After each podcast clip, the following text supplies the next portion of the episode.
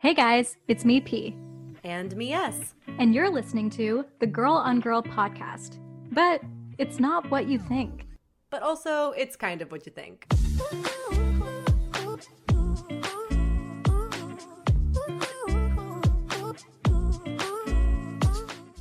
Okay, here's the deal.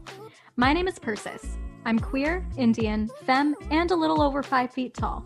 And my name is Sarah. I'm straight, white, cis, and a proud ginger. Every episode, we're going to talk about sexuality from a queer perspective, from a straight perspective, and what it means to find the fluidity between the two. We're going to talk about taboos, labels, dating, awkward moments, pop culture icons. We're also going to talk safe sex, self discovery, discrimination, and what it means to be a queer minority.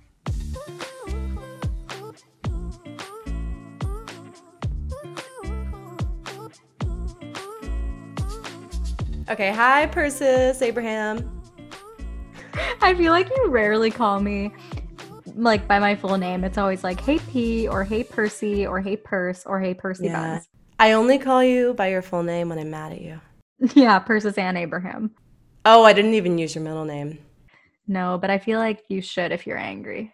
Persis and Abraham. I'm so angry because you make me fall in love with you every day and it just grinds my gears.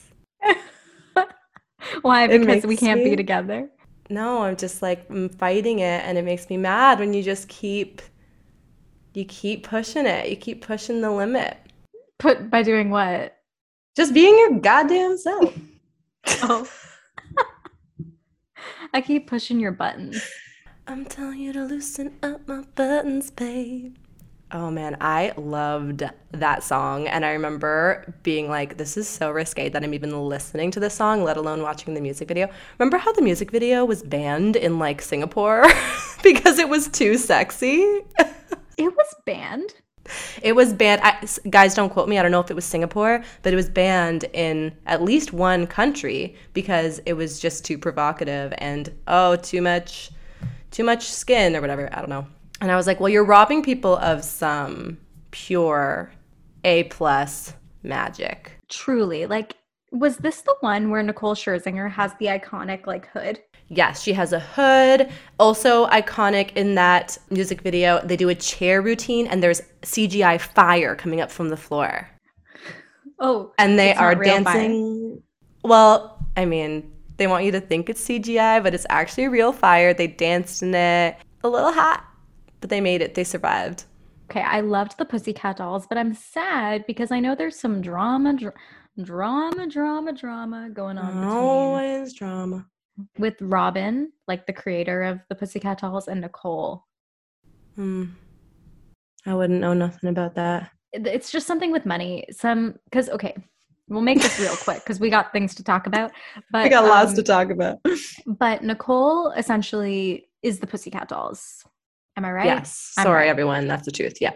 It's the truth. And I think she was like demanding more control and maybe more money or something. And then Robin Ask for what you're happy. worth. Ask for what you're worth, baby. Yes. But okay, we'll need our uh, pop culture expert Kyle to like come and Yes. confirm because he knows everything. So Kyle, if you're listening, let us know if I said we should if I was have right. like every episode we should have like a pop culture minute and it's just kyle giving us a rundown of like the most important pop culture things we need to know especially like in queerdom the gay icons and the like that'd be awesome guys if you want that let us know if you don't that's cool too i think that'd be fun I think that'd be fun. A little pop rundown. I love to sip my tea while I'm in my quarantine life. So give me the drums. that's right um purse we have a very exciting guest on today Yes, we do. We just had the most lovely conversation with. the one and only Angel Flores. And Hey, the crowd goes hey. wild. The crowd goes wild. In case you guys have not seen the latest season of Queer Eye on Netflix, Angel is one of the Queer Eye heroes. Angel was one of the episodes this season, and she was next level inspiring. And she is a trans athlete, an advocate, and just like a ray of goddamn sunshine. Yes, Angel's energy is beautiful. And I kind of felt like while I was talking to Angel and while we were listening to her throughout this interview, didn't you just feel calm and you felt like Yes. you were being heard, but she was like delivering this information and I was just soaking it in like very zen. I think that's the best way to put it. She definitely puts you at ease. Like, and obviously, this was through Zoom because we live in Canada and Angel lives in Austin, Texas. But, like, even through Zoom, I totally hear you. It was like a feeling of, oh, this is a friend. This is a this is someone who is going to be easy to talk to. Someone who is going, yeah, to listen to you and actually respond thoughtfully, which all of our guests do. Our guests are amazing. But yeah, Angel is, if I do say so myself, truly an angel. Yes. And we talked to her about everything. We talked to her about being on Queer Eye and like all the behind the scenes tidbits, which was so fun because we've always wondered like what happens behind the scenes at Queer Eye. We talked to her about like her coming out experience, you know, realizing she was a woman, transitioning, the whole thing, um, and being a trans athlete and why trans athletes should be able to play sports, compete in sports, no matter their age, um, no matter how they identify. And it was and it was cool because you guys will hear she goes into the specifics. She goes into the nuances, the science behind it, what happens when you're doing hormone therapy. This is gonna be a good one for you guys. You're gonna love it. Yes, I learned so much as well, especially when we did get into the sports topics. Like there were so many things I had no idea about, but Angel explained it so well and it's very eye-opening. So, I think it's a very important conversation and y'all are going to enjoy this one. And we just want to say to Angel, thank you so much for taking the time to chat with us. We know you're super busy and and lifting those weights, but we are just really grateful that we get to have these conversations at all and to have them with people like you, people who are really making an impact truly. It just is really special for us. So thank you. And thank you to Netflix and to the Fab Five for bringing this person into the into the zeitgeist. Like, thank you. We wouldn't have known. We wouldn't have known. I mean, Angel would have carved her own path though without Queer Eye.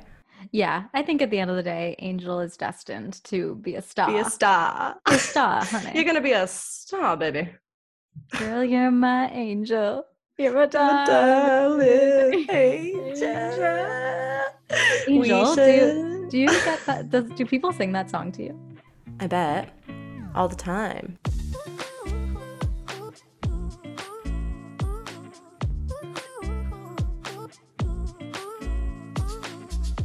Hello. Hi. Hi. How are you? How's it going? Good, good. Just got back from the gym. We are rushing around today, ladies. Oh, I love that. I love that. What were you doing? Were you lifting some heavy stuff? Uh no, that that'll be tomorrow. I was just doing some recovery work and just like general maintenance volume stuff that I need to do. So Nice. Better than what I did today. Thank you so much for joining us. We know you're like crazy busy and taking a bit of time to chat with us means so much. We are obsessed. Um, we all we both love Queer Eye, obviously. Like who doesn't love Queer Eye? But this, I don't know about you, Purse, but like this season, I just cried. Like I cried, and Most definitely. I'm not just saying this because you're talking to us, but your episode, I cried the hardest. I watched it with my mom and we were both just losing it. We were like, she is so positive and determined and she's so open to like going out of her comfort zone. We were both like losing our minds a little bit. well, well, thank you for watching. Um, just just to hear that somebody could feel impacted by my episode is just like super exciting to me, and like this is ultimately like all super new to me. So just it's been a crazy experience. Oh my god, I bet. And you know, it's it's on Netflix. Like you're on Netflix. Netflix star. Having friends text me and just be like, "You're on the cover of Netflix." Like when I open Netflix, like you are the first person I see. I'm like, "Oh, okay." Yeah, no biggie. It's world, cool. No biggie. It's, Yeah, it's it's all whatever.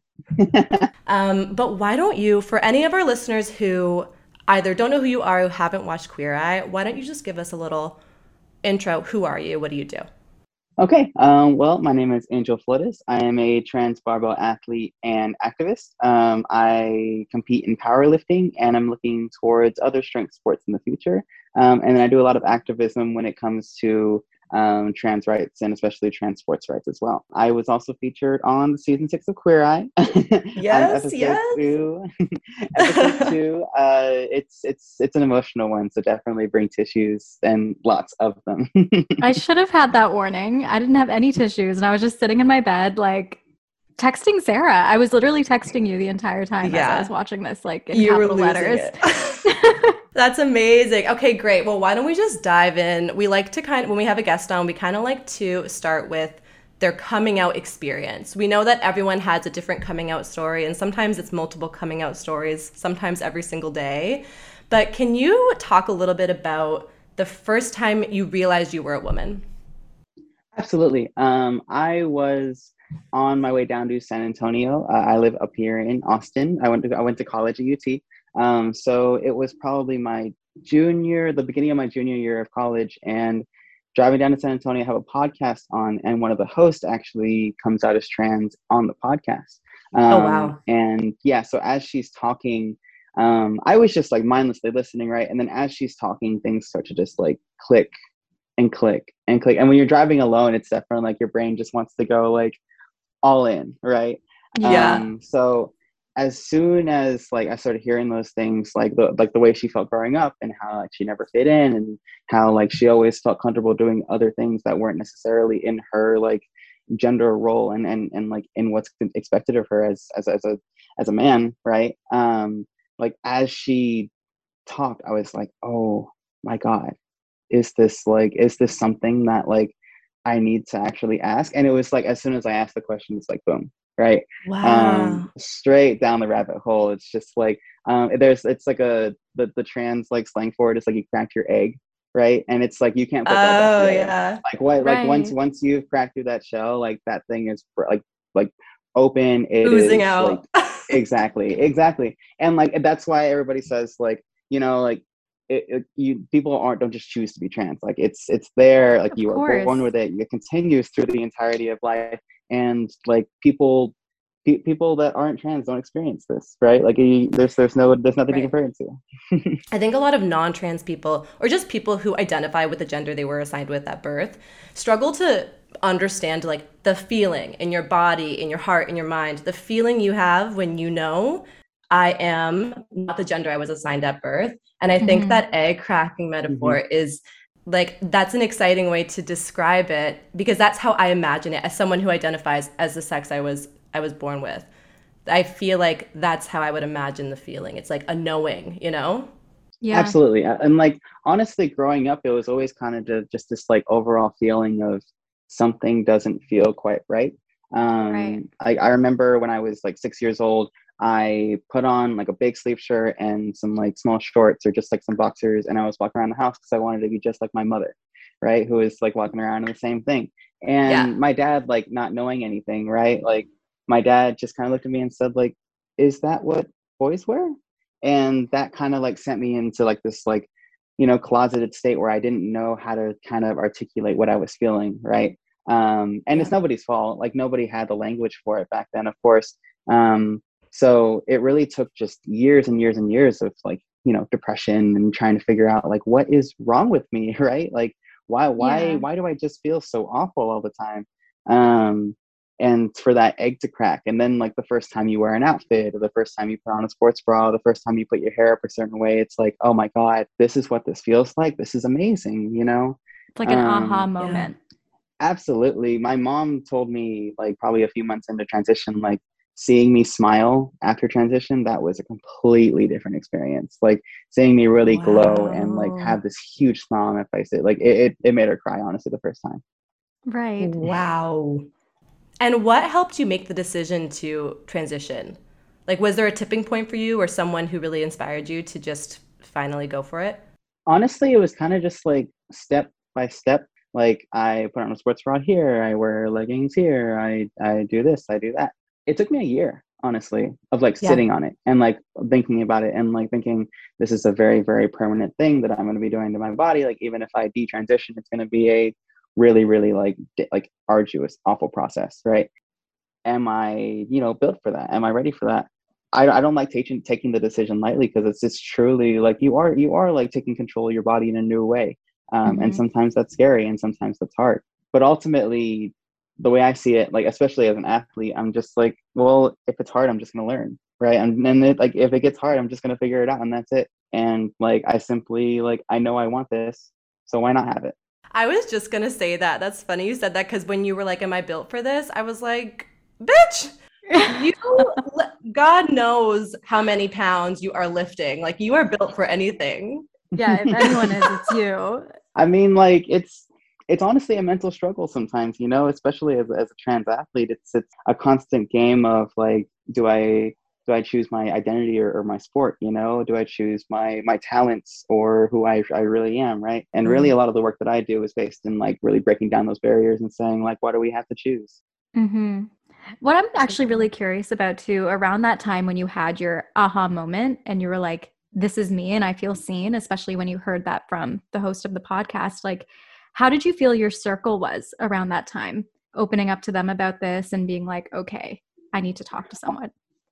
honestly I, I i was privileged in that in, in that sense. Um i had a very very strong circle around me a very very strong circle of friends that kind of just you know they understood that like i needed a moment to figure things out right? And experimenting was super duper important to my experience. And having friends and having spaces that allowed me to kind of you know do that and like ask those questions and and and, and try out new things that was so important to anything that i developed over the course of transition Yeah. That's really good to hear. And one of those people was your girlfriend who everyone got to meet on the show. And she was just the cutest ever, Katya, right? Katya, am I pronouncing yes that right? katya And you talk about, the two of you talk about on the show, like how you hadn't transitioned when you started dating. And that was a process that you had to go through together.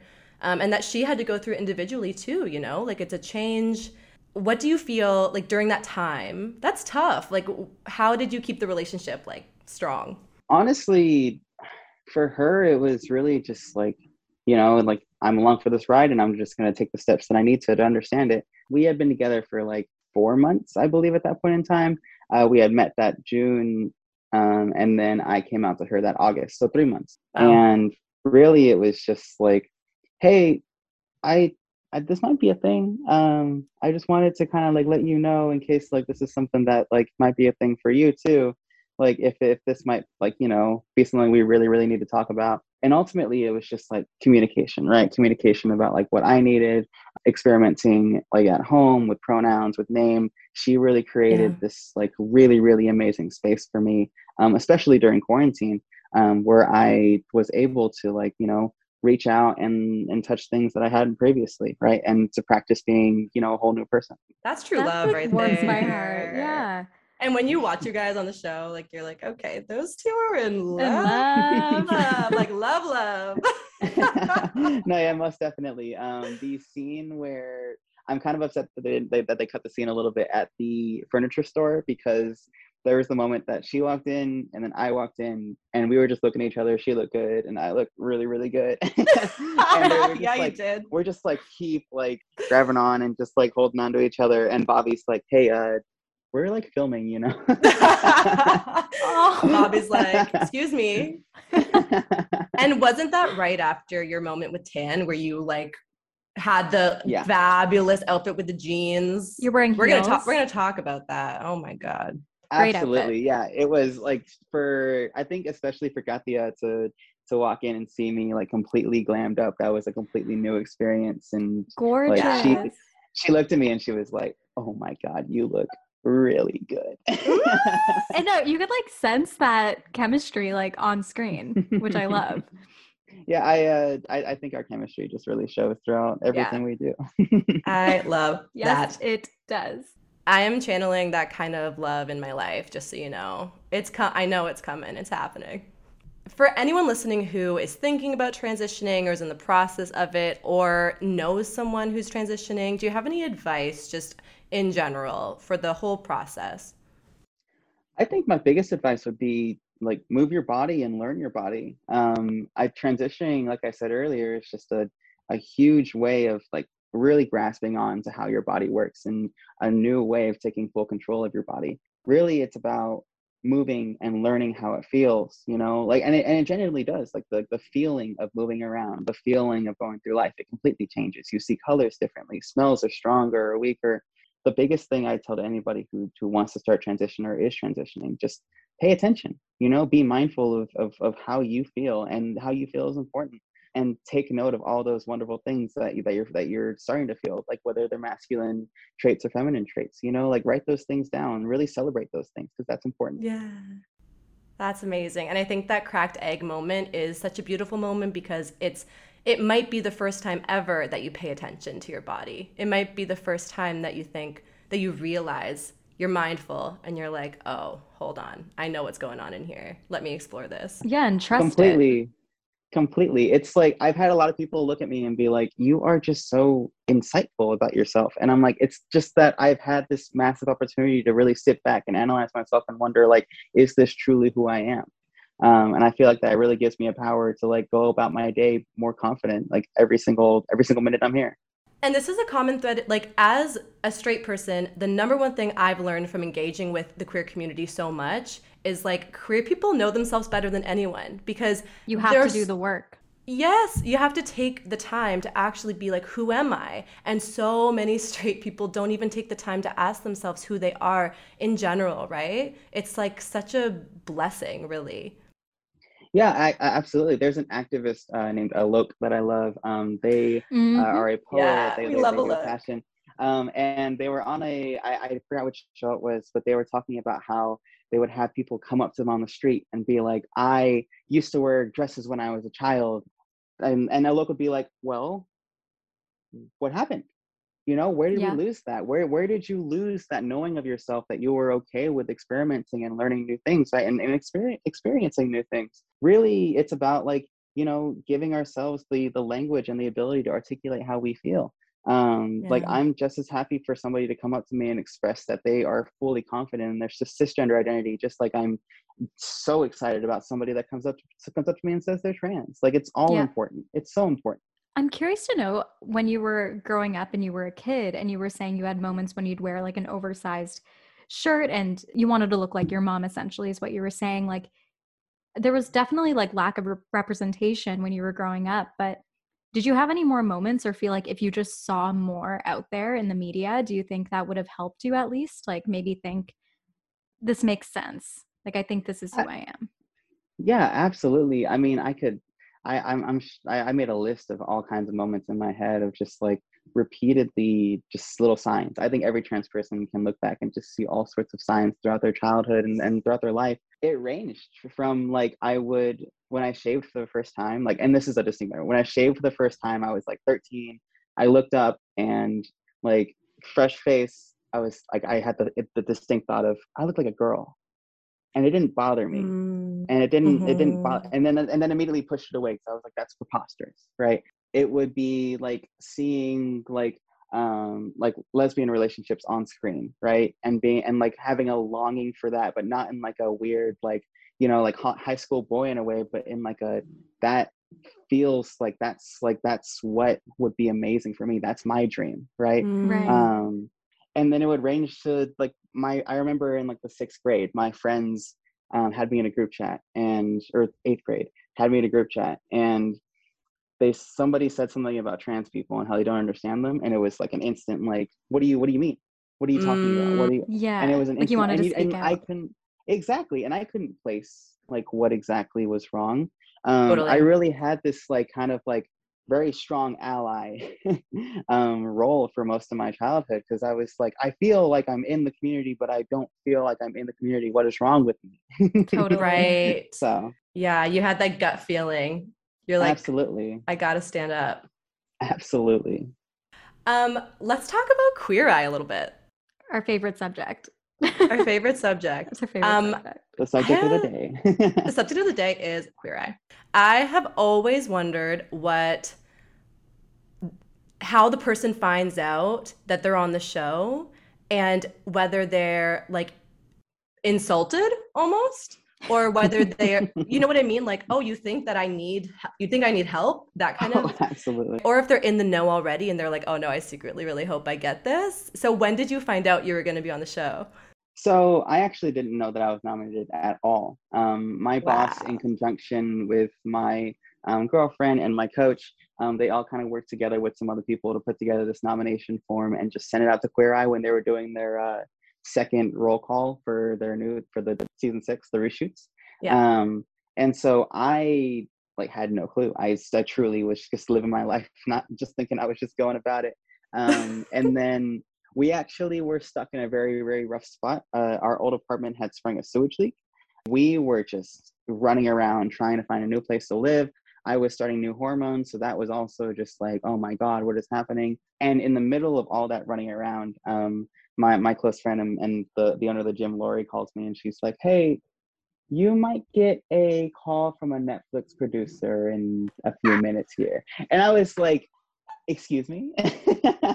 Pardon, did I hear you right? Um, Pardon, Netflix producer. I like threw the phone across the room. I was like, no, this is not. I am um, not available but yeah, it's it's it's the the rest of the casting is very much like it's. I feel like it's a it, it should be a unique experience compared to other shows because the producers really sit you down and they take you on these little dates and they really get to know you and they really try and draw wow. out those little parts of you that they can put on screen and really tell the best parts of your story. Um, the producer Wesley, like a very like like a close friend of mine, I love him so much. He was just like every week, like, "Hey, what are you doing? Hey, we should go get some lunch or we should go get some dinner. Uh, let's, let's, talk, let's, let's hang out. Cute. Um, and for for it to be kind of like an intimate experience like that, to where it felt like there was just this friend in my life that was that was just with me, it made the experience all the better and all the more natural. Wow, that's so cool. I did not know it worked like that.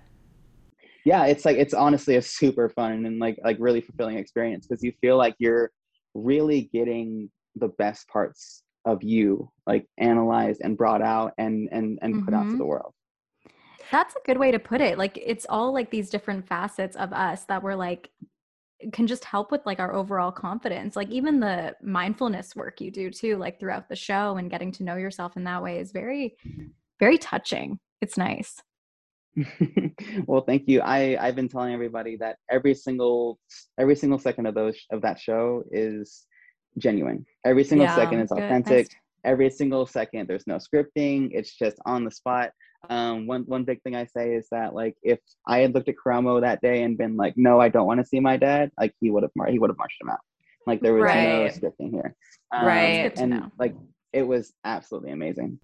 Wow. Were you nervous? Like were you nervous? Were you just excited? Like I would have been absolutely so nervous. I I was I was honestly already on the verge of tears just thinking about like like him walking in. And like it honestly it showed it, it showed in the show you know? Like it the moment that he walked in we were just like nothing else mattered. It was just us you know? Like yeah. nothing like nothing else was there. Like it was somebody that i loved so much that i hadn't seen in so long. And it was just like no words just just tears and hugs right? I feel like you were present with your dad yeah even though i was being carted around place to place I, I still truly felt like i was in the moment everywhere i went and i was truly like learning more about myself and the people around me throughout the entire experience. And speaking of that moment with your dad, so for anyone who hasn't seen the episode, you should go watch it like immediately. But if you haven't seen it, there is like this amazing moment where Angel and her dad finally sit down. And it had been a while, right? It had been some time. Like almost a year. Yeah, wow. and he was he was struggling. You guys just basically cried, and yeah, it's a lot of crying. and he just, I feel like he really just surrendered to it. Like it felt like he was finally like, I think he saw you, and he was like, "Wow, okay." And I feel like it just clicked just from seeing you and like the smile on your face. Yeah, I think that I, I think the biggest fear was that like I was going to become this completely other person, you know, and like yeah. and that and, and that person that he had raised was going to be gone, you know, mm. and being able to sit there and remind him that like everything that I do now was was built because of him, regardless of of the gender that I have or the identity that I hold, and being able to sit there and say like, Dad, like I'm I'm still your kid. I'm just you just got to call me your your daughter now, you know, like that's that's yeah. that's it um, he really, really did surrender to that and really, really did the work to understand and and and make moves on his own part. I, I I've been reinforcing for everybody like that year wasn't spent just like him being angry and me just like refusing to talk to him it was spent him going to other people and, and, and talking to them and trying to work work work out his own shit just as much as I was going to other people and and and going to like things like therapy and, and really understanding that hey you know what? I'm inviting somebody in and that person needs a second before they can come in. Right. Sometimes yeah. it just like needs that time right? Absolutely Which is understandable. absolutely. and yeah and I, I know that it's a very strong topic in the trans community that like we need people to accept us right? And we need people to like you know jump in and, and truly validate us because like our identities have been you know stolen from us from birth. Like i know it's a very strong topic for people when they talk about like like the grief period right? Where like i'm losing this person. But i yeah. think that like if we come at it compassionately and like you know it, there's no excuse for things like like hate and, and and and violence and stuff like that. Um but if somebody you know just just needs a second to truly understand and and knows that they need that second right? Um when he didn't come to the holiday gatherings for that year it wasn't because he didn't want to see me it was because he didn't want to ruin the experience for for me or for anybody else he didn't he didn't want to sit there like an elephant in the room um and like bring down the entire experience and right. that like that that's what i love to say is that like we weren't just sitting there angry we were doing the work and we were taking our moment and we were taking time and that's okay yeah, yeah. and that's okay yeah. like genuinely genuinely it's okay just that just don't take overly too long. A year tops a year tops guys. There is an expiration date okay? Then we gotta yeah, come together and chat. That's right. Absolutely and the expiration date is completely individual right? Everybody has their own expiration date on that on that time slot and sometimes like girl, if you're not getting with it, then you're going to get left behind. Yeah, that's, that's right. that's the motto. Curious to know uh, what was your favorite day of filming? Like, I know we just talked about the interaction with your dad, and that was so emotional, but was there anything else that really stuck out to you? Oh my gosh. Um, me, me and Jonathan were actually talking about it, how they the editors actually had a little bit of an argument in the room because they couldn't figure out which parts of Jonathan's salon scene that they wanted to put in because it was all good. Like yeah. the entire we spent nine hours in that chair. We spent nine hours in that chair getting that hair done, um, and and makeup and, and eyes and everything, eyebrows, everything. oh my so god, we had getting nine pampered. Hours. Yeah, literally. I like it was just nine hours of just awesome content and awesome just conversation between me and me and Jonathan. Yeah. Um, to the point where I think the like the, the original cut had us for like 48 minutes of the episode and they had to like cut it back so we're like what do we cut? This is all very good. wow. Wow. Um, but like again it's not just jonathan it's the rest of everything like all the time that i was able to spend with with the rest of the five like I did have, you know, this awesome time with Jonathan because we spent nine hours in the chair. Um, yeah. But every second with Tan, every single outfit that we tried on was just a super amazing experience. Every single talk that I had with my mom and Antoni and and Karamo with my dad, it was just everything was just so important. And I and I really the entire experience was a complete just celebration. Oh, yeah. I felt like I was there when I was watching it. I texted I Sarah being like, I want to make lumpia. That's how you say it, right? Yes. Yeah, lumpia. Oh, lumpia. Oh, okay. lumpia. We're gonna lumpia. we're gonna make some. We're gonna make some in celebration of this conversation. Yes. Please. Oh, it's super easy too. So just you know, just throw in the pan and beer, you're done. It's all good. Okay. I also have one more behind the scenes question that I've always wondered. When Bobby is doing a full makeover of the house, does that really only take a week? Yeah. I've always felt like that is insane. Like, how did he do that in a week?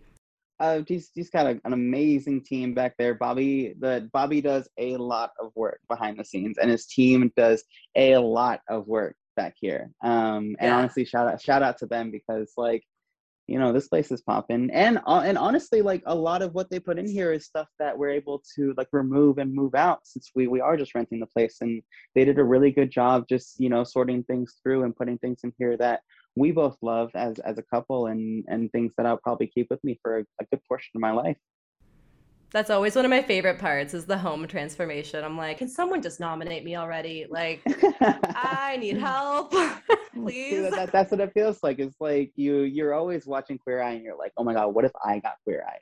And then it was for me, it was like all of a sudden I'm like, oh wait, those cameras aren't looking at me. What are they looking at? Oh my god. That is wild, wild, wild. Well, anyone listening, like I said, if you haven't listened to the episode, you got to go or watch the episode. Please do because it's just amazing from beginning to end.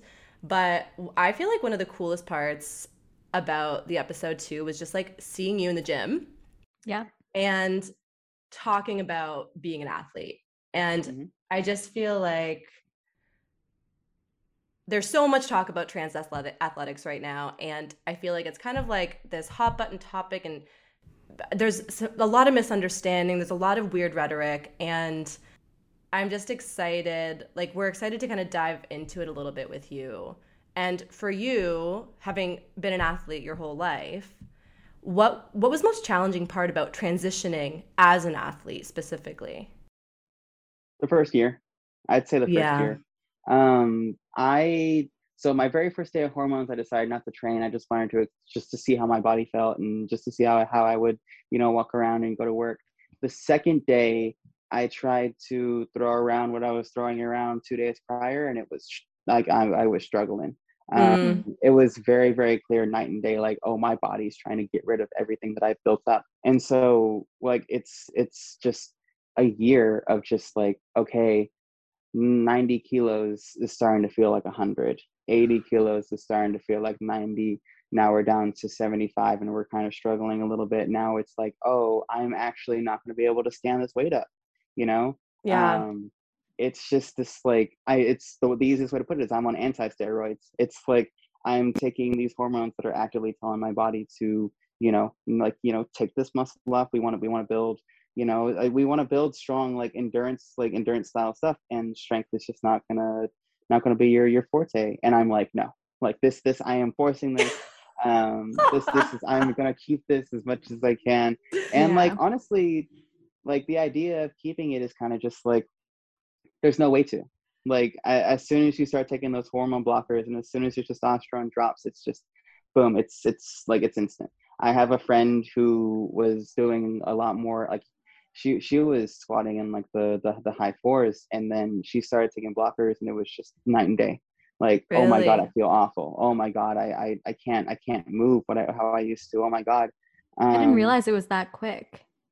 Yeah it's it's it's really quick. Um really the the main concern when it comes to that like two year margin that sports like to place on on trans athletes is things like okay we're looking at bone density we're looking at tendon and ligament strength we're looking at okay um, how much muscle mass have we dropped?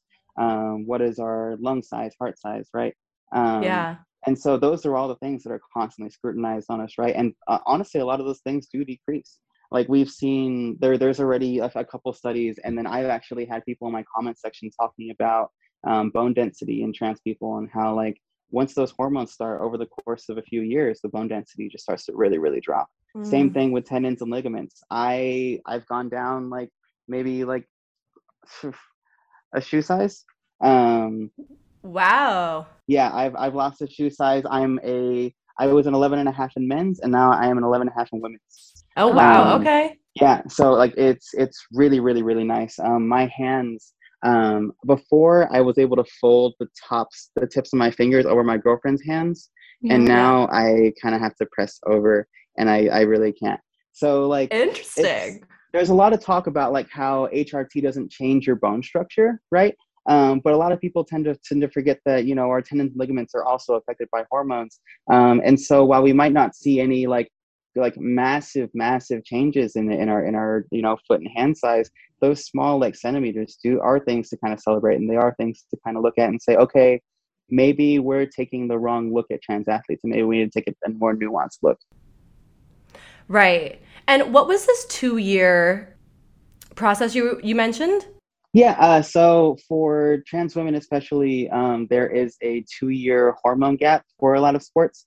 Um, when I was competing in, in Olympic weightlifting, um, they told me, okay, from the day you start hormones, we want a two year gap. So your body can go through all the changes and adapt, and you can come back without having any of the previous, without having any testosterone in your system, right? Um, right. That's kind of the concern is that there's just lingering testosterone in our bodies, which we can, like, if there is, we're not utilizing it. yeah, and women um, have testosterone too, like people. Yeah. Exactly. People who are born exactly. as a woman. Yeah Yeah. Exactly. It's and it's like that's we've set up sports around testosterone, right? We've built sports around this this false idea that testosterone is everything. Um, but like Right. I like to I actually was talking about this earlier with my girlfriend, but I'm not sure if either of y'all have seen the CrossFit Games over the past few years. Um, maybe no. not. Okay, well, um, if you're unfamiliar with CrossFit, they're essentially they're they have a bunch of modalities throughout the entirety of the sport, and essentially it's kind of like, are you the best jack of all trades athlete? And they put you through a bunch of challenges, and there's a lot of controversy when it comes to like, are these people the fittest in the world? However, when it comes to the challenges they are facing, when we're looking at the top male and female athletes, while the top male athletes might be stronger, they might have higher numbers. The women are usually winning in endurance and, and, and sprint workouts. They're usually Right. winning when it comes to actually like moving for distance. Um, and we're seeing studies, especially recently, that women can just take volume better, and and those with, with estrogen-based bodies can just take volume better and take take more endurance. And then to take hormones completely out of the question, like we are basically telling athletes that any talent or natural ability that they have and any like you know any of that skill that they've built up is worthless because the testosterone levels are, are different right? Um Mhm. like Caster Semenya when when she was banned was an amazing sprinter because she had excess testosterone. She's an amazing sprinter because she's trained for her entire life to be an amazing sprinter right, Right. Um like we, we want to talk about advantage. We can look at michael phelps who has like you know uh, he literally doesn't produce lactic acid right so and so like if we want to you know celebrate somebody for their advantage but then punish somebody else because of any false sense of an advantage you know um, it's truly not about protecting women's sports it's just about you know protecting men's sports Right. And it's and you have such a great point. It even the concept of saying trans women can't compete in women's sports is misogynistic. It's immediately telling all female athletes you're not as good as men. Mhm. And I know it's more nuanced than that, but you're right, it's so patriarchal and sports are built around men. yeah and i would honestly challenge the idea that like women wouldn't be more dominant within sport if we were pushing women at a, at a younger age to compete and to, to train Right. their bodies i mean like when i was in high school i was in the weight room every single day and the girls were still outside running the stairs like you know what? like if we want to if we want to talk about protecting women's sports let's create more opportunity in women's sports. In fact let's Yeah. create more opportunity throughout all sports you know? Um i, I sent out a tweet the other day that was like trans women are, are taking away opportunities from from cis women. And i was like no. Like your concern about these opportunities isn't coming out of trans women taking them. It's coming out of there's not opportunities for women in sport you know? Totally. we're not we're not paying our women. We're not we're not putting our women on tv we're not Nope. you know we're not celebrating our women. Um and you know the key and the, the key here is that inclusion is the key you know? Like that's Yes. that's it. Like the more that we include and the more that we create equity within sport and and reinforce the idea that sport is a human right and sport is for everybody right? The more that we, we reinforce that the more that i think we'll see athletes come out of the woodwork that you know completely defy any sense of testosterone makes the athlete you know there's plenty of athletes out there already that are absolutely dominant regardless of whatever the hell their hormone profile looks like yes. Yes. Say it louder for the people in the back. for people in the back. And also, speaking of sports being a right, a human right, Yep. I mean, as you know, House Bill Yeah. 25, you're like, oh, let's get into it. House, so it just passed in Texas. It's House Bill 25, and essentially what it does is it restricts student um, tr- student trans athletes from playing sports. A kid, it, it stops trans kids from playing sports and competing in sports. Correct? Absolutely. Yep. That's that's the exact so that from kindergarten to 12th grade, trans kids are no longer allowed to play sports as any gender identity uh, other than what's on their birth certificate. Oh God. It's it's disgusting. It's bad. I don't understand. Um it's just you're you're telling kids that they can't play sports with their friends, you know? Like you're you're isolating kids, you're putting kids in boxes and saying like you don't belong here. And you know, like this this sense of like protecting women's sport again, you know? These aren't these aren't cisgender boys who are who are telling their telling their moms at home when they're 14 years old and like going through puberty that like oh like you know what? I just want to identify as a girl and go play sports. Like no these are kids who grow up knowing that something is up and with parents who have taken the time to take them to doctor's appointments to psychiatrist appointments to assemble a team of you know medical professionals and legal professionals to help their child improve their quality of life. Ultimately that's what it is is quality of life improvement right? Yeah. um so to tell a child that they can't play sports with their friends that like their existence shouldn't belong within that space when essentially sports like sports is recreational up until high school you know? Like right sport, like these are kids is, these are kids. Yeah we're telling kids that they can't like they can't play sports. And then to take away the benefits and the community that comes to sports. If i didn't have sports growing up if i had if this if i was living in this time and i was and i had figured out transition earlier like it would very much be like i wouldn't have a community i wouldn't have people around me and that's just leading kids into dark places and you're you're, you're increasing the rates of self-harm you're increasing the rates of suicide. Yes. By isolating these kids like i'm sorry i like this, this mm. is something that like i'm always just so heated it's, about. it's upsetting and i think for any listeners who have never really played sports or never been an athlete i was an athlete growing up and it you it's almost hard to describe how much it shapes you. It shapes you as a person, as someone who's in in their body, like your health, your wellness, who you are as um, a teammate, as a friend, how you handle losses and wins, how you handle challenges, how you persevere. Like it is sports makes someone, and imagining that being robbed from a kid like it can truly sports can truly change the tra- trajectory of your life and i i I feel like a lot of people with this bill in particular are like, oh, it's just sports. And it's just so much more than that. It's so much more than that. It's it's they can change it's your opportunities. Life. Exactly. It's opportunities yeah. for the rest of your life. Um, and that's also something that that I've been touching on in my activism and that like I'm not just about creating opportunities for trans people in sport. We should be creating opportunities across the board. We should have more than just four popular sports that are on TV, right? We should be celebrating every single sport. We should have scholarships for every single sport in the U.S., right? Mm-hmm. Um, I mean, we should be not even paying tuition for for you know college in the U.S. But I digress. Um, Sidebar. We should, yeah, we should be giving you know opportunity to, to to athletes all around the world. I mean have y'all watched Cheer yet? Have y'all watched the second season? Yes, yes. Not yet. Okay. Not yet, but I'm gonna do it this I'm weekend. Glad. How do we How do we feel? How do we feel? Are we uh, Are we Trinity fans or are we Navarro fans here? Okay, I'm in the middle of season two, and like I'm I'm kind of man, I'm I'm stuck. Honestly, I think maybe Trinity, just because so much is happening in Navarro. It seems like you know shit's just going awry, and I really love the energy that Trinity's bringing, but I haven't made it to the end, so I don't know what happens yeah okay so i won't spoil anything there um, but my point with cheer is that like these kids are going to college and then they leave the cheer program and that's it. Yeah. Right? Like they are they leave and that and that's it. They maybe get to go coach or they get to go compete in a few all-star uh, all-star cheer um, competitions but outside of that there's no like huge section of you know professional cheer you know? I was gonna um, say i wouldn't have known. that's a shame yeah that's a shame like we should see more of that we should have more teams we should have more events you know?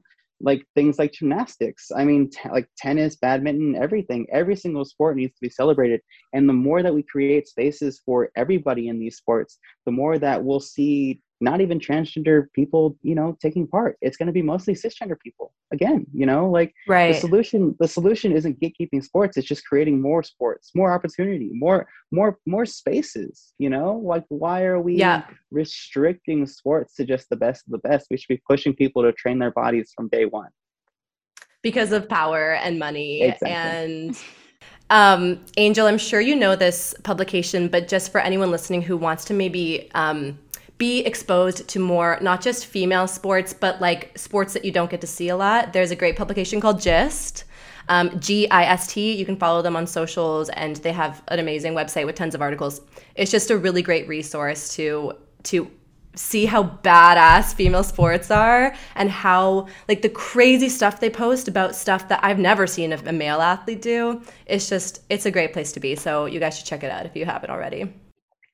No, yeah, for sure. And like just you know, just giving sports more, just, you know, it, it, it branches out, right? Like the more that we put, we place opportunity into all sorts of programs throughout, you know, like education years and throughout childhood, throughout our, throughout our teenage years, the more that we see people take hold of things like theater, sports, art, dance, everything, the yeah. more that you know we're we're teaching our kids to have agency for themselves you know we're teaching our kids to articulate how they feel and we're teaching our kids to know how they feel Um, and that's way too beneficial for any kid to miss out on, especially a trans child who is already facing increased rates of, you know, bullying, violences, hate crimes, you know?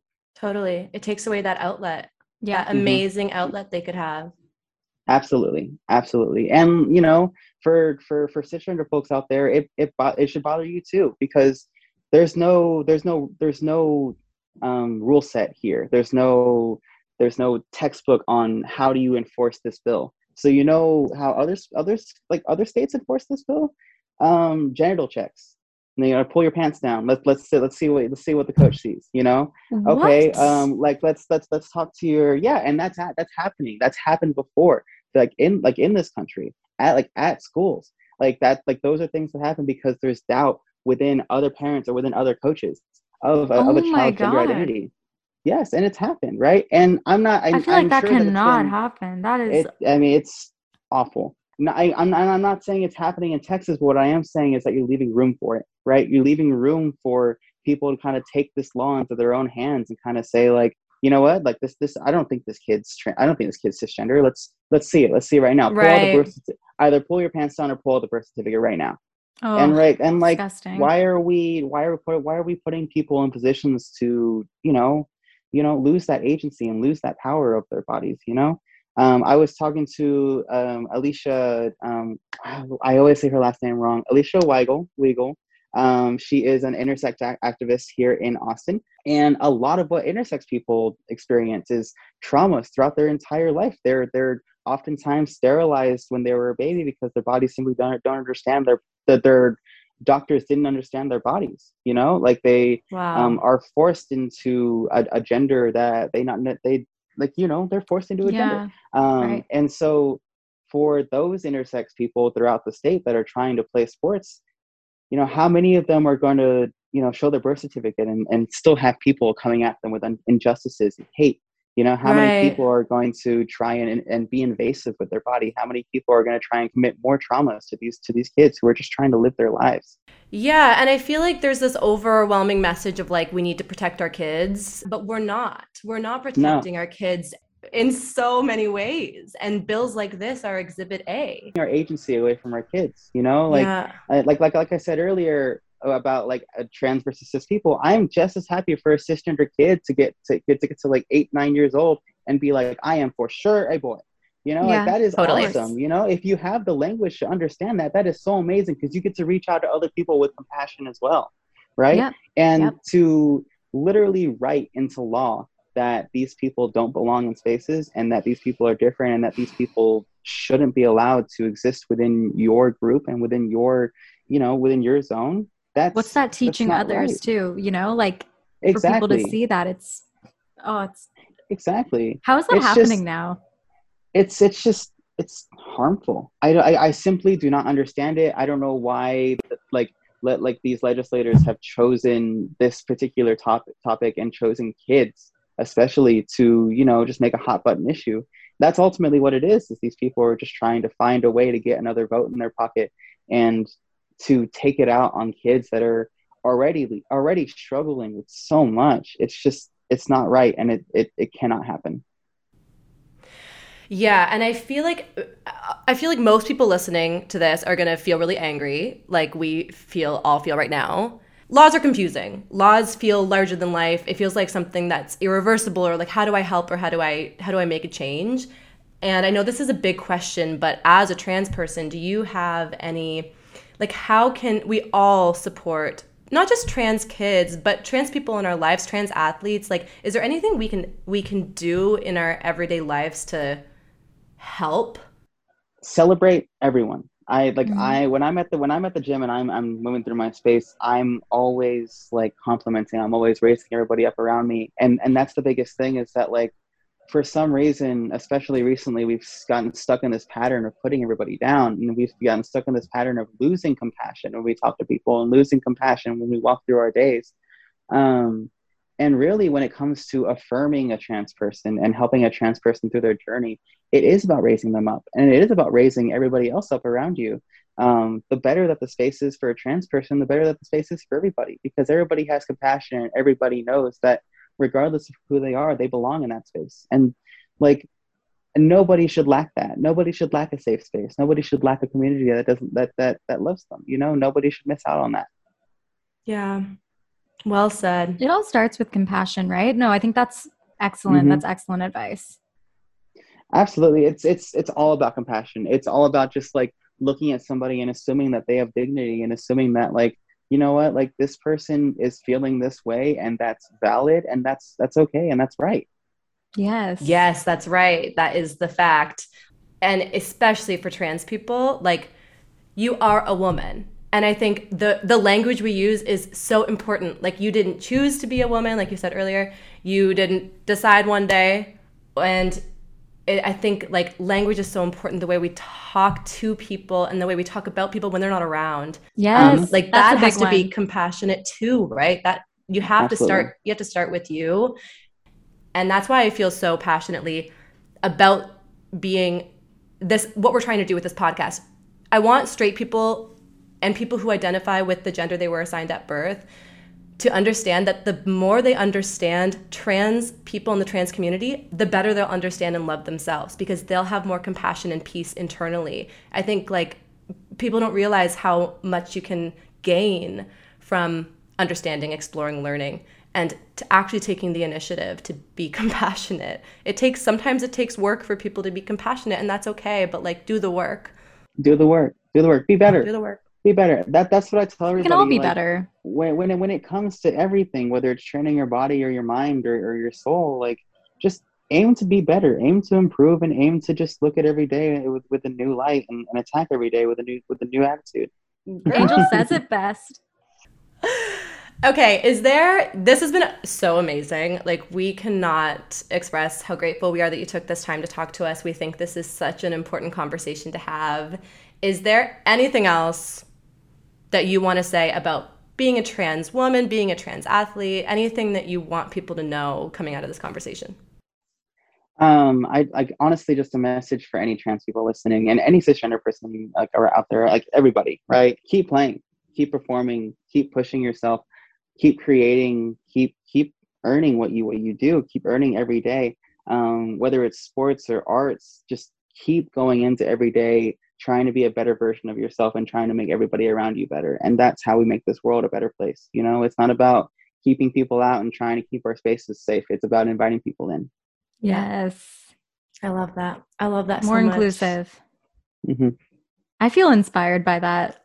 Me too. I mean, I, I do. So inspired. Yeah. I'm so inspired. And thank you for doing what you do. And thank you for bringing this episode of Queer Eye to Netflix. Like that it's a big deal. A lot of trans kids and trans people are going to watch that and see themselves and feel safe and feel loved. And like I hope you know how important that is. No, yeah, I've gotten so many messages, especially messages from from trans kids and, and parents of trans kids, just about how important it is. And I'm just so grateful for like everybody from the Fab Five to the to the crew to to Netflix themselves for being able to put this episode out there, especially in this really really tumultuous time. Yeah. Yes. And yeah, your story deserves to be shared too. Mm-hmm. Our voice deserves to be heard. You know, like we we we exist, and there's no stopping that. We we've existed forever, and that's it. You know, and yeah. that's and that's this this isn't this isn't anything new. It's just biodiversity at work. Yes. Angel. we were really fangirling too. Yell. Like uh, just even before, we are just like, this is this is so exciting. you know, I'm just me and I'm just trying to, you know, lift people up and, and have some fun while I'm doing it. Yeah. Amen. But you are a star, girl. Like keep letting your star shine because you are a star. And I just we're so excited to see what comes next for you, truly. Yes. Well, thank you. Thank you so much. Thank you so much. Before we sign off, Angel, where can the audience find you on social? Yes. Gotcha. I am most active on my Instagram, which is um, it's underscore period archangel underscore. But you can just look up archangel um, with a K um, in the Instagram bar, and I'm sure I'll be one of the first things you'll see. Um, or just simply look look up Angel Flores. Um, my website is archangel.squarespace.com, um, and you'll find more details about me, what I do, um, and figure out ways to contact me through there finally. yes, plug um, it, plug it.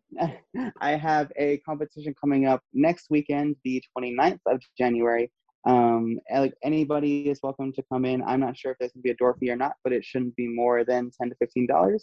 Um, and really, my big goal is to make a statement and really show that you know we all belong here and we all deserve to be in this space and we've all earned our space and our space here. So you know, come come celebrate, come be loud, and and come get hyped up with us. Amazing. Is that in Austin? Yes, it'll be in Austin okay. at Liberation Barbell Club. Perfect. Okay, listeners in Austin, because the episode will be out by this point. You got to go. And when you do, send us some photos and videos because we wish we could be there. We're all the way up in Canada, side note. we'll be living through you vicariously. Please. Yeah, truly. Of course. Of course. okay, amazing. Thank you so much, Angel. We appreciate you. Thank you for no, taking the time. so much. It's been so much fun. It's been so much fun. I was really excited as well. Awesome. Okay, go enjoy your night. Rest up after your workout. I will. I will. I will. I'm about to go make some food actually. So yes, do it. nice. Do it. Do it. Awesome. All right. Thank you all so much.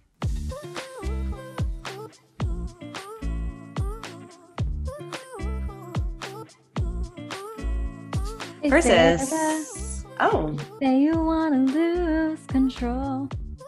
Come over here. I got something to show you. Sexy lady. the way you looked at me when you sang that was um was something else. It was the truth. Yeah. Hey, sexy lady. In case you missed it, Purse. In case you missed it. I probably did. So tell me, what's up? Honestly, the, the reason why we have this segment at the end of every episode is because you miss everything. It I should know, be called In Case Persis Missed It. Yep. We're rebranding. Just kidding. You catch everything before I do. You're always like, "Hey, did you hear about that? Who did you hear about that?" we balance this, each other out. That? We balance each other out. Yeah, I feel like we both uh, hear about different things. You'll hear about a, a lot of um, news for people that I don't know who they are. Um, but I should know who they are, but I'm such a boomer that I don't. And then kind of the same vice versa, probably. True, true. We're a good balance, you and me. Yeah, we just work. So we'll talk about this later, but I think we're going to try and mend our relationship. Well, we might become a little closer over the next few months. than you might think. Wink, wink. wink, wink. Yeah. Well, we have maybe some news. maybe. This is just something in confidence I told Sarah. But now she's airing it out to the podcast. Yeah, I don't honestly guys, I'm feeling really loopy right now, so I could say anything at this point. I could I could tell all your secrets. Yeah, you could. Go and say it. I don't care. No shame. Oh. no shame. I tell? I don't know. What's my biggest one? Um, you don't really have many secrets. Persis is kind of an open book, especially when she's on the pod. She tells you guys everything. Everything except for people's real names because we want to respect them and so we give them fun code names. Respect and privacy okay? R-e-s-p-e-c-t find out what it means to means me. to me. Means to me. Um if you're listening to this podcast for the first time hi. Thanks for making it all the way to this point. This is a little segment we call In Case You Missed It. And basically, every single episode, we talk about something going on in the queer world, whether it's pop culture or I don't know. It's usually pop culture. it's usually pop culture or some information that's really um, important in like queer news specifically. Yeah. So whether it's like good or if it's bad, and it's something Sarah and I are yes. celebrating, or maybe we're yelling about because we're angry. Right. Or maybe we're in the middle and we're just kind of confused. So today's we thought was a really important one because it aligns perfectly with our conversation with Angel, the one that you guys just listened to, obviously. I hope you all liked it because we had a great time. But we saw this headline and we thought, isn't this interesting? So essentially, in a Fox interview just last week, like just this past week, Caitlyn Jenner, who you all know as a former Olympian, as Kris Jenner's ex, you know, like I, I would say Caitlyn was maybe one of the first like mainstream, mainstream um, people who transitioned like in front of the public eye. One really of the first. One of the Definitely first. not the first. But as like an Olympian, it, w- it was kind of a big deal to yeah, transition from. Yeah. Being like such like a manly man, like a decathlete, like maybe one of the hardest sports in all of the Olympics, you know? Yep. And Caitlyn Jenner has always been a little controversial, not because of her transition, but for just some things that she has said in the past. Political And- views too. Political views. And I, this really is no different. So, in an interview with Fox, she said that a record breaking transgender swimmer shouldn't be able to compete with women. The swimmer she's talking about is Lia Thomas. Um, Lia is an Ivy League swimmer. I think she swims for Penn. And she um, has been doing amazing. So she was uh, swimming for the men's team for a few years um, at Penn. Lia started her hormone therapy and she worked with the NCAA officials to make sure that like everything was within the rule book, I guess. So she had to take two years full of hormone therapy before she was allowed to compete in the women's um, swimming as opposed to the men's. So while she was doing her hormone therapy, she kept swimming on the men's team, um, but was really excited to like finish this two year gap and then jump over to the to the women's team. Um, having fully transitioned and being in the full expression of who she is. Um, and then swimming for uh, the women's league, she has been doing amazing. She's breaking records. She's um, like she's top of the top of the pack. Like she's definitely a favorite to win medals. I don't really know much about college swimming, so forgive me. I don't know what medals or trophies are, there are to be won, but she's a favorite. And Caitlyn Jenner, who is a transgender female athlete, doesn't think that Lia should be allowed to.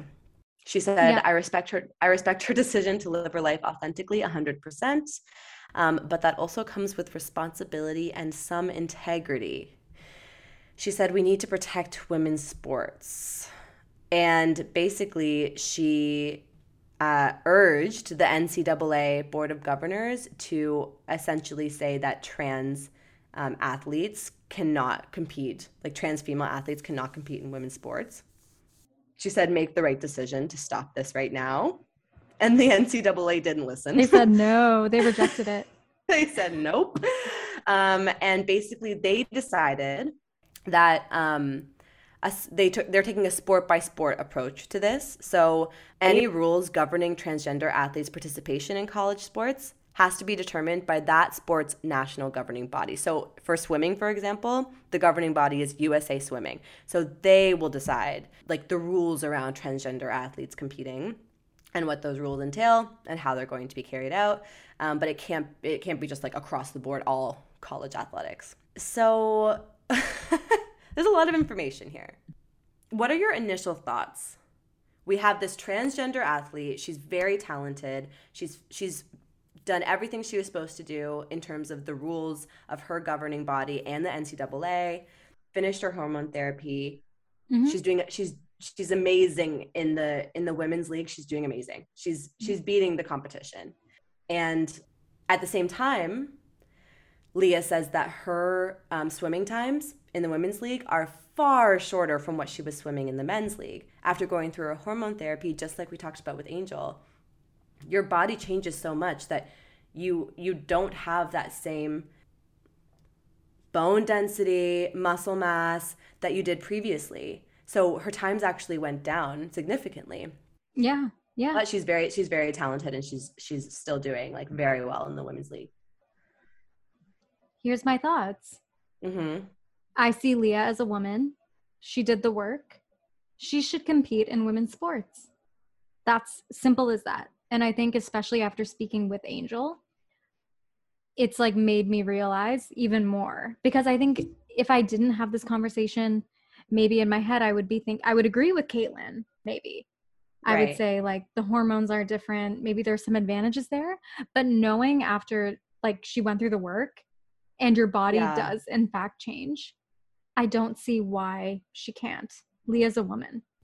Yeah, I agree. I think Angel's conversation really helped because God, anyone who's been listening to this podcast forever, ever, you guys know that we have actually talked about this before and we've expressed how uneducated we are on it. We've expressed we don't actually know the science behind what's happening in your body after you've gone through any sort of hormone therapy. And we don't know, like, we can't say what's fair and what's not fair. I'm using air quotes in terms of like s- someone's body and what they're able to do in a sport but we've just we've been doing a lot of research and especially after talking to angel and hearing a little bit more about actually what happens to your body and the different studies that are happening and just kind of the perspective too of like we're basically taking lia's natural abilities and natural strengths and talents away from her by saying that she's only doing a good job because she just transitioned to a woman.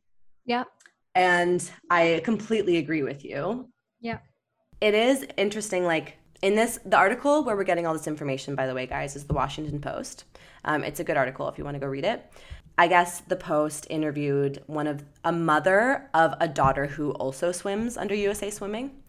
And the mother said, All you expect is a fair chance. There is no chance this year. They train hard, but no, they cannot beat Lia.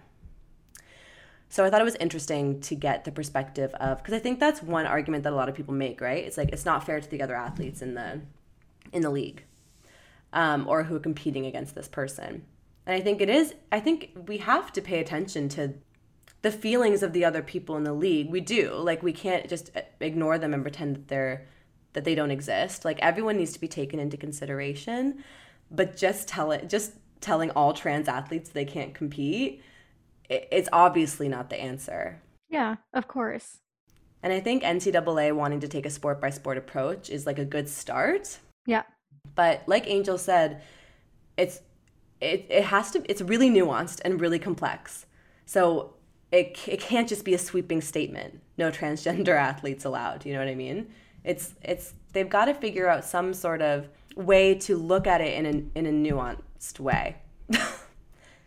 and to not just have like blanket statements. Yeah, it's not so black and white. And even for me to come out here and say, this statement is also just like, I also agree. I don't think it's that easy.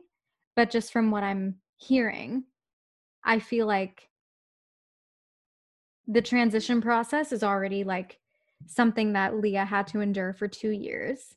Yeah. And she did the work. That to me, it's like, I just don't see why not. I agree and i just don't really see i don't know i think it's i think it's okay like i i don't see it as like a unfair advantage. No she's done she's done the work. But one other thing we do want to say as part of the story like a lot of people who are against trans rights are using lia's story as like fire for their fuel for their fire. Um, fox news has been obsessively covering her success like they ran 32 segments on her swim career over a five and a half week span. It's also and Fox News. that Fox News, man. And during that time, the hosts and the guests repeatedly dead named and misgendered Lia to basically strip trans people of their rights and say trans- transgender athletes shouldn't compete because Fox News has a stance, obviously. they have quite a few stances. And so just, I don't know, and also just put yourself in the mindset of Lia. Like, Lia is going through so much, and she has, like you said, she's done the work, and she's gone through a lot with the hormone therapy, like Angel was talking about. Like it's it's a big change, and it's a lot mentally and physically. And she finally gets to compete as the person she is, and it probably feels so great. And she's doing amazing because she's a great swimmer, yeah. and clearly is like extremely talented. And then Fox News is misgendering her and tossing her name around like she's a villain for yeah of course. And she's a college kid. Yeah like she's in college and she's just trying to to do her best. And i don't know. I think that angel made a really good point when she brought up michael phelps in our conversation. Like michael phelps was assigned male at birth. He identifies with that gender as far as we know. And he his body he was given like his God given body has the ability to swim better than maybe anyone. Yeah. Um, just because of the way his body works. And that's just his natural talent and skill. But we don't say he can't compete. Yeah. And that was exactly that's his body. He's a different makeup than other people. Yeah. He and has he, that he, advantage. I think she said he like doesn't produce lactic acid or something like that. That's exactly that's, what she said just his body. And you, I think it's such a good comparison. It's something to keep in mind. If you're listening to this and you're kind of like, well, it is maybe a little unfair to the other swimmers, totally fair to be a little bit confused and wanting to learn more and like conflicted. But I think that's a good comparison to keep in mind. Yeah, I agree. Then just think about that. To me, they also just said Lia's numbers weren't, she wasn't doing as well when she was competing in the women's. Yeah. Her body went through a lot of changes. Yeah, her times were like way lower than what she was swimming um, when, when, she was, she was swimming in the men's, men's league. Yeah. So I'm not like, it's not like she was just blowing these people out of the water, literally, when she was competing in the women's. Like clearly there was some adjustments and work she had to go through. It wasn't like super yeah. easy for her either. For sure. You know? So I just don't really agree. Yeah, Caitlyn Jenner is a trans woman and a trans athlete, and she's going on national TV and smearing another trans female athlete's name. Honestly, like all the nuances of the story are important, but I think that as the headline and why we're talking about this is it's the part that makes me the most upset. It's like yeah. This is the this is the type of homophobia that happens inside the queer community that we've talked about on the pod before. And if trans people aren't going to stand up for their community, then who is, right? Like you have to rely on your on your trans brothers and sisters and non-binary folks to like lift you up. And here's Caitlyn Jenner, one of the most famous transgender women. Yeah, on, agreed it's like if I was Lia, I just feel like, ugh, like you're it's supposed awful. to understand my experience more than anyone else, and you don't support me. Totally. No, it's it's awful. It's really poor timing. It's shitty, and I don't think that needed to be said. and she's saying it everywhere. She's saying it on the news. She's saying it to the NCAA. She's on Twitter. She's Caitlyn Jenner is very passionate about this topic. She says I quote, wokeness is killing women's sports. Her whole thing is like, this is killing women's sports. And like Angel said, a lot of things are killing women's sports, a lot of things, and none of it has to do with transgender athletes. It all has to do with money and power and men and the patriarchy. So, well, like Angel said, women's sports aren't even being recognized anyway. No, they're not on TV. They're they're not getting paid the same amount as men, not even close. So there's a lot to unravel here, but I think just like what can we take away from this process? I mean, this has really opened my eyes more towards transgender people competing in sports. I used to be the other side that thought, is there advantages? But now I think, like, mm-hmm. when I really look into hormones and what it actually does to your body, that's really opened up my mind to think that it's not so black and white and it's not so obvious either. And I yeah. think that ultimately it comes down to supporting others. And I think Caitlyn just made the wrong move. Yeah. She did. And I'm and team hope- Lia. I'm team Lia. I'm I'm here being like you can compete in women's swimming. That's okay. I'm team Lia too. And I, I hope that Caitlyn like I would love for her to have this conversation with um, some other trans athletes to try and like maybe find not a compromise at all, but like a meeting point between her opinion and and what some of these trans athletes are facing. Like I just think her just yelling about it on Fox News is really not going to do anything. It's not going to make any progress. Like let's make this a bigger conversation then. Talk to the people talk to Lia, talk to the people that you're slamming on live TV and like let's all come together with all of our opinions and try to figure out a way that's most fair for everyone. Yeah, I agree. like I know anything.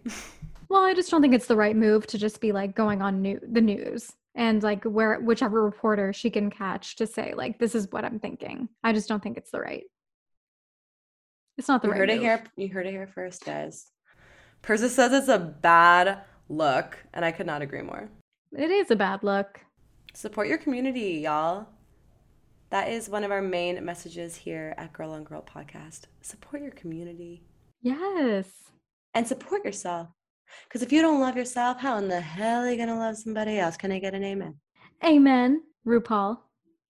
Who's going to be on next week's episode? Yeah, we've been meaning to tell you guys. We got Ru on the pod. Just kidding. But Ru, if you're listening, like, you're always welcome here. It's true. Always and forever. Please. But yeah, guys, thank you for diving into this topic with us. We've been wanting to talk about this in depth for a really, really long time, and we are still learning. There's so much we we don't know still, and we're not going to pretend that we know.